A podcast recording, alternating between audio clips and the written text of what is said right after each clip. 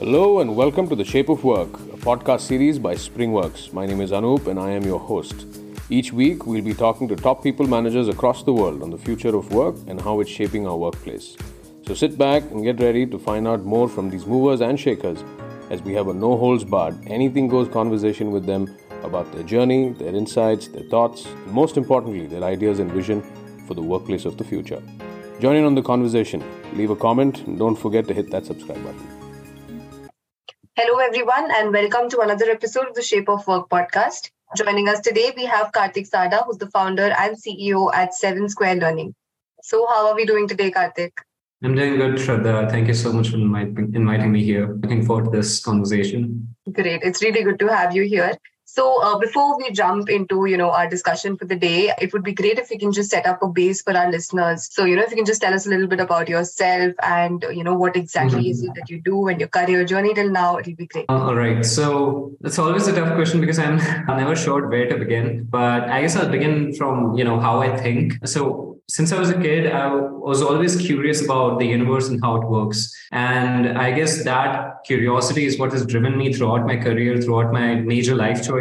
When I was 17, I went to the United States for studying neuroscience, but eventually I switched to physics and math. The idea was that I wanted to learn a little bit about how the human mind works and why we think the way we do. But then later on, I realized that if I actually want to learn more about the universe, physics and math actually might have better answers than neuroscience. And it's funny that I actually wanted to be a scientist for almost 12 to 14 years of my life, like since I was six or seven up until I was 20. I really wanted to be a scientist. But later on, I realized that I'm actually more oriented towards seeing uh, immediate results. Like I don't have the kind of patience that a lot of these brilliant scientists at my university had. So I decided by the last year of college, I decided that I actually want to switch to entrepreneurship. And that's how I jumped into entrepreneurship. So I would just attend regular, I would just like jump into random classes which were about entrepreneurship while I was actually getting a physics degree. In 2019, I actually graduated from Iowa State University uh, with a bachelor's of science in mathematics and physics. And later I joined this startup called Streamline Learning, which was based in Baltimore in Maryland. And after joining that startup, best part about that was I was working right under the CEO, Ian Siegel.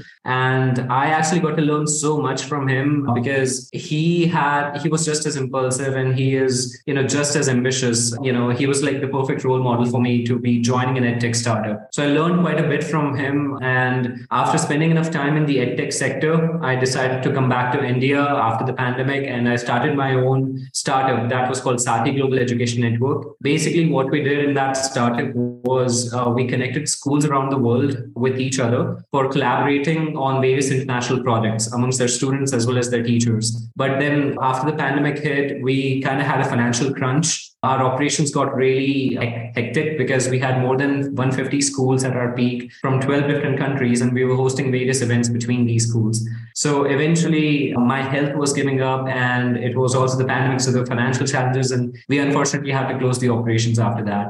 So after that i took a break or sort of realigned myself and then after that i once again started working in my startup which was which is the startup called seven square learning and right now we're building a platform for students in the United States where they can basically what we do is we train the tutors in India and we connect them with students in the United States. And we are building a very high tech platform for conducting these tutoring, for conducting this tutoring. So that's where we are at right now. That's where my career is at right now. So that's how sort of my, that's like a brief summary of my entire journey in the last six to eight years, I think. Oh, I mean, that sounds really, really interesting. Great. Mm-hmm. Yeah. All right. So, of course, Kartik, you've been around, you know, working for quite some time now. So, what what essential aspects of it have changed when, you know, you first started until now? So, when I started working, I'm not going to lie, I had rosy eyes, you know. Uh, so I had this huge filter that was covering my vision, which did not allow me to analyze a situation or a business idea critically. I remember when I was, I think, 16, that's when I had my first startup idea. And it was really just about color changing walls. It was just a very stupid idea, but I was so excited about it that I actually formed a team in first year of college. And uh, then I started working on it. And then six months down the line, I realized that this is so stupid like there's like there's no point in doing this.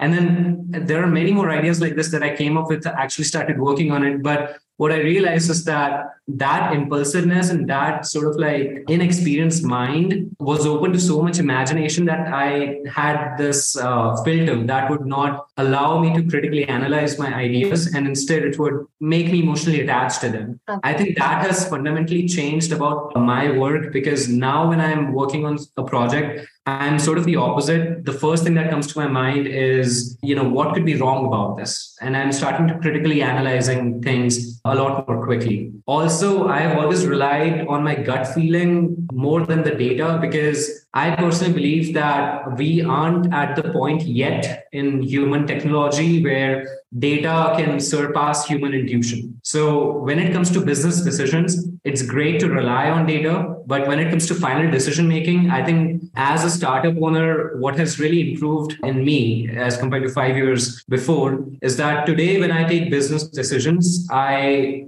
use data a lot, but I sort of combine it with my intuition. And and I think that has changed quite a bit because previously it was just intuition and you know more emotion and today it's not as much of that so that i think has changed and I think one more thing that has changed fundamentally is my confidence as a decision maker. I think previously I would hesitate a little and I would not really have a differentiation between good and bad ideas. But now, fundamentally, you know, this is a big change that has happened in me. And the credit for this change honestly just goes to the decisiveness that building a startup requires. Like if you're a startup founder, you have to be decisive. You have to make certain decisions in life which which have to be hardcore and i have done that so many times at this point that now i think you know it, it just comes naturally to me. So yeah. Nice. Fair enough. I totally agree. And also i don't think any decision like any idea is a bad idea is what we mm-hmm. actually yeah. but yeah that's true. I mean the execution at the end of the day matters a lot. You can really make any bad idea look extremely good by good marketing to be exactly honest. completely so, agreed.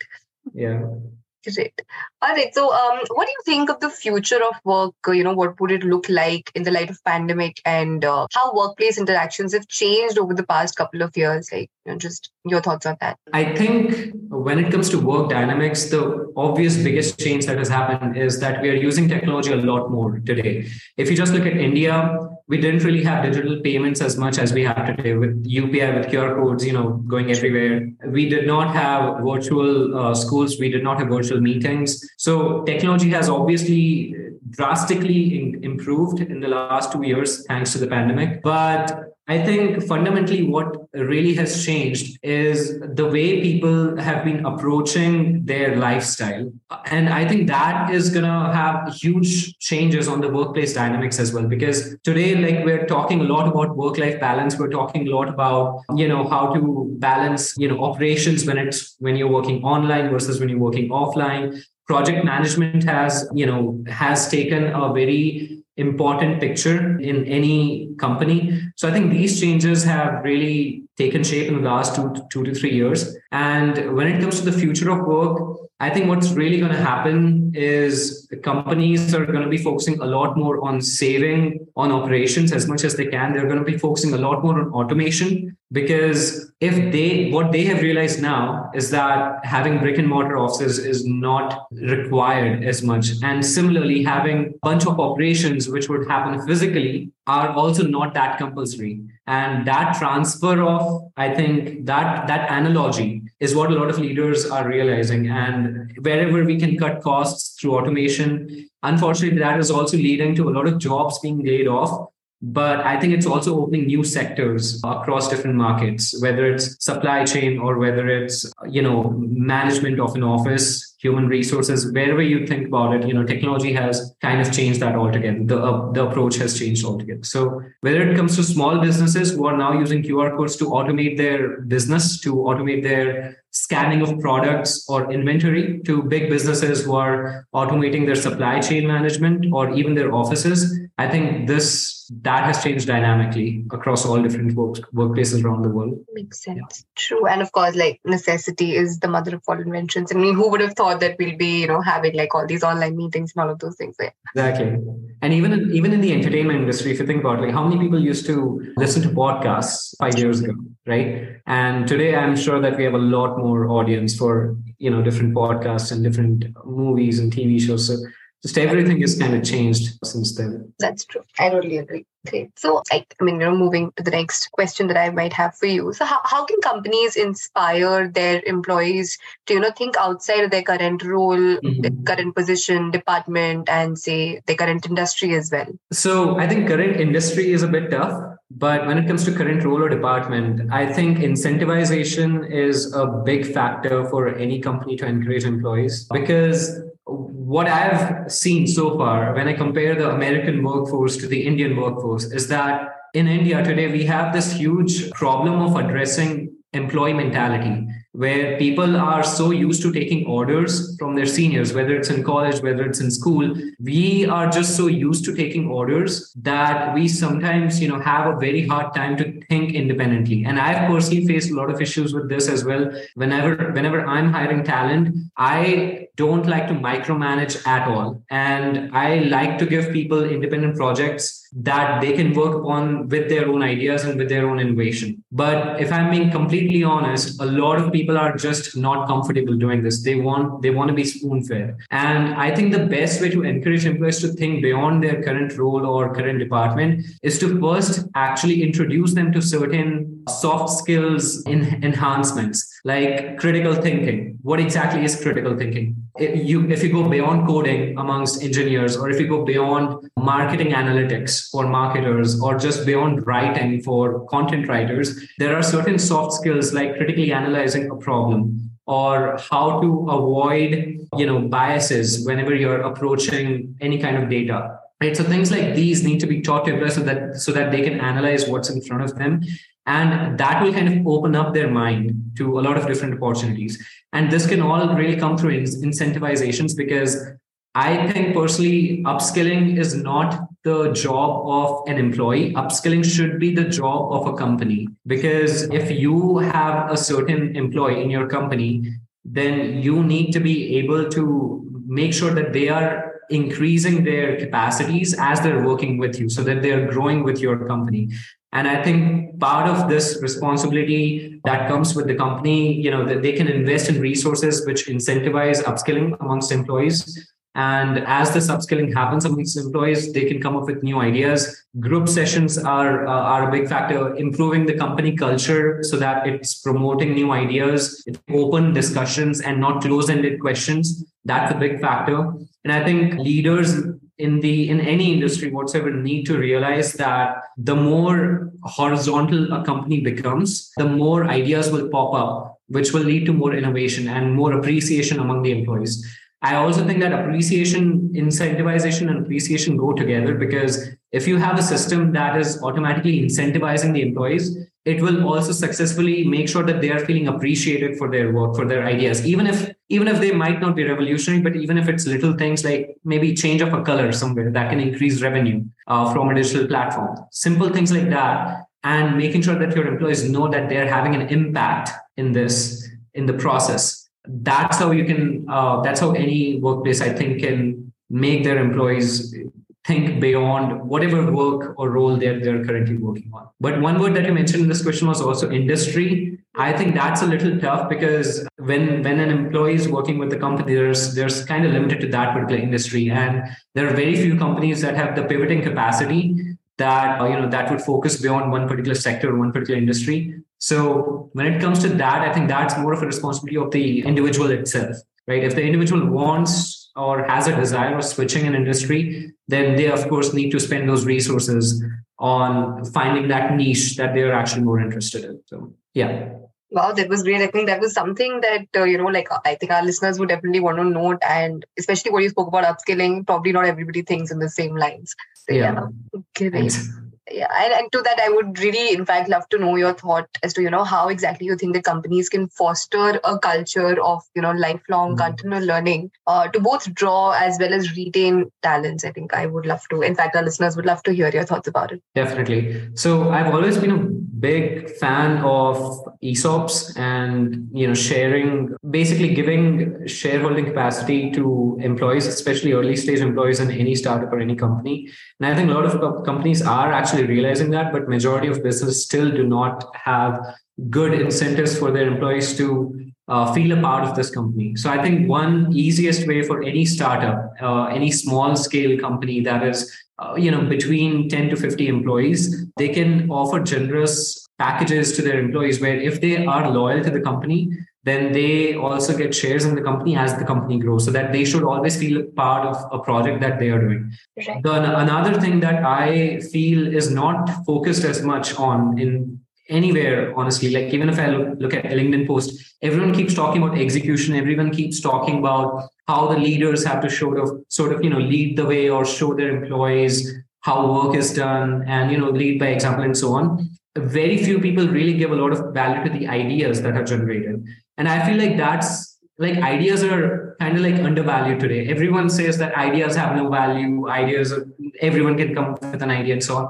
But i feel like ideas are very easy way of making someone feel appreciated. If somebody has an idea even if you're not really implementing it or even if you're not uh, executing it make sure that the person knows that their idea is valued and a lot of times people focus so much on just you know getting good ideas that they scare their employees to just not come up with uh, new ideas and new innovations because they're afraid of just letting it out in front of their boss for example right? I don't even agree with this concept of boss to be honest. I think that's another thing that could be part of a company culture that the more horizontal we go, even an intern should have the same confidence as a manager to go to their CEO and say that, hey, you know what, I have this thing in my mind that if we can implement, I think the company can grow.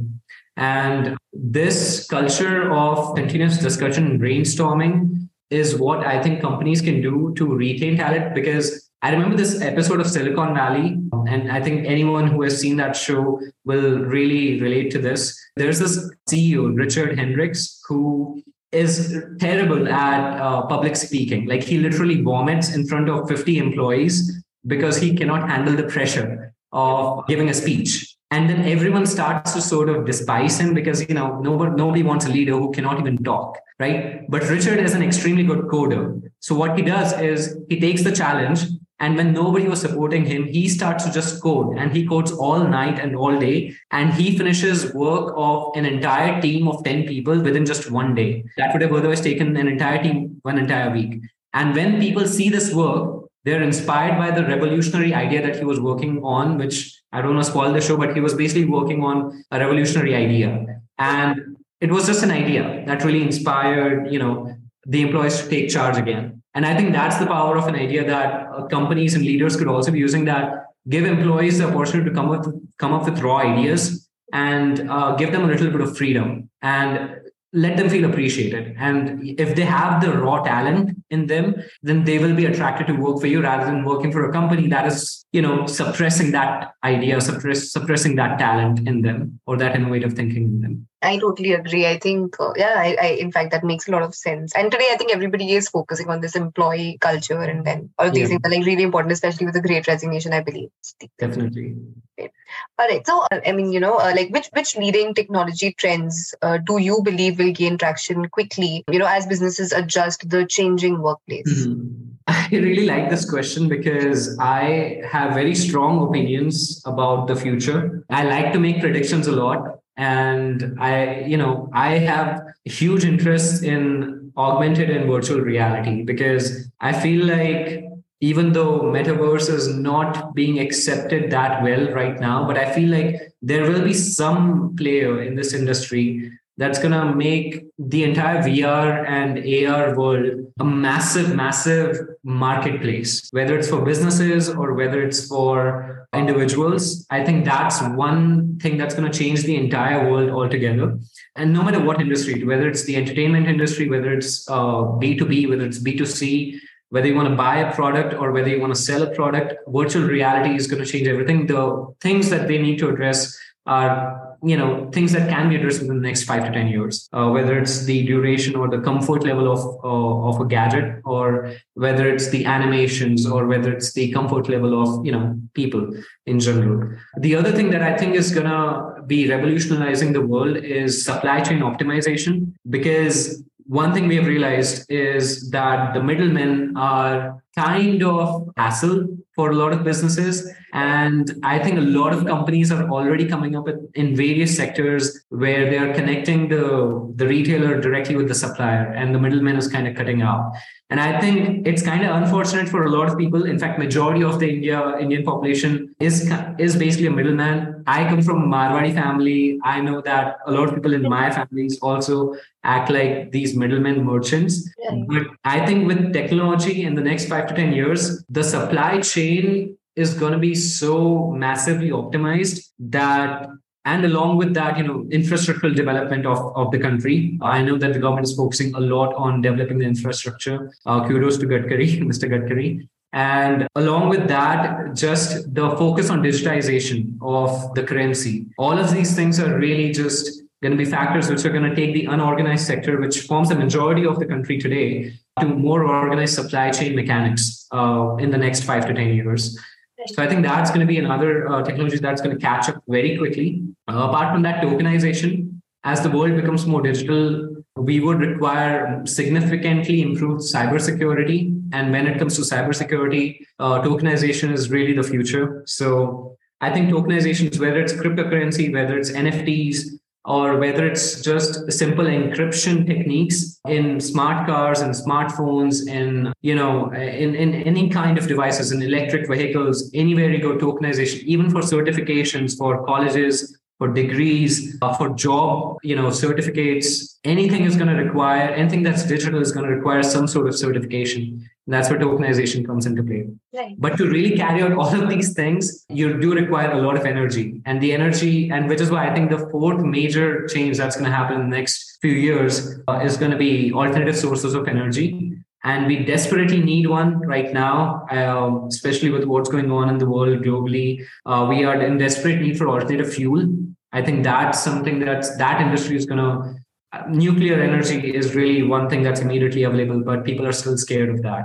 So there are like a lot of changes that I can see happening in the energy sector as well. So I think all of these things combined together is gonna sort of just you know we, we are at that inflection point right now i feel like we are living in a very very interesting world because we are like our growth as human civilization is kind of linear right now and we are at that point where if we do the things in the right manner as a society we can switch the rate of change of this progress to a very high level. Like we can sort of switch the curve and we are at that point the pivoting point where we can make this curve go much much higher today with all the technological inventions that we're going to be doing. So i think like we are living in a very very exciting time and if we can really pull pull all of these things together then i'm really excited about the future. Great, I totally agree with you. All right. So I think, uh, unfortunately, we are at the end of the podcast, and mm-hmm. uh, I had like a really, really interesting and insightful conversation. And like I said, I think there are a lot of things that our listeners can uh, also, you know, take out from this. Great. So thank you so much, Kartik. Thank you so much for being a part of the Shape of Work podcast. Also, if if anybody wants to reach out to you, would LinkedIn be the best platform? LinkedIn, LinkedIn works perfect. Yep. Just send me a connection request, and that works for me. Perfect. Great. Thank you so much. Awesome. Thank you so much, Shradha, for inviting me. I had a great time.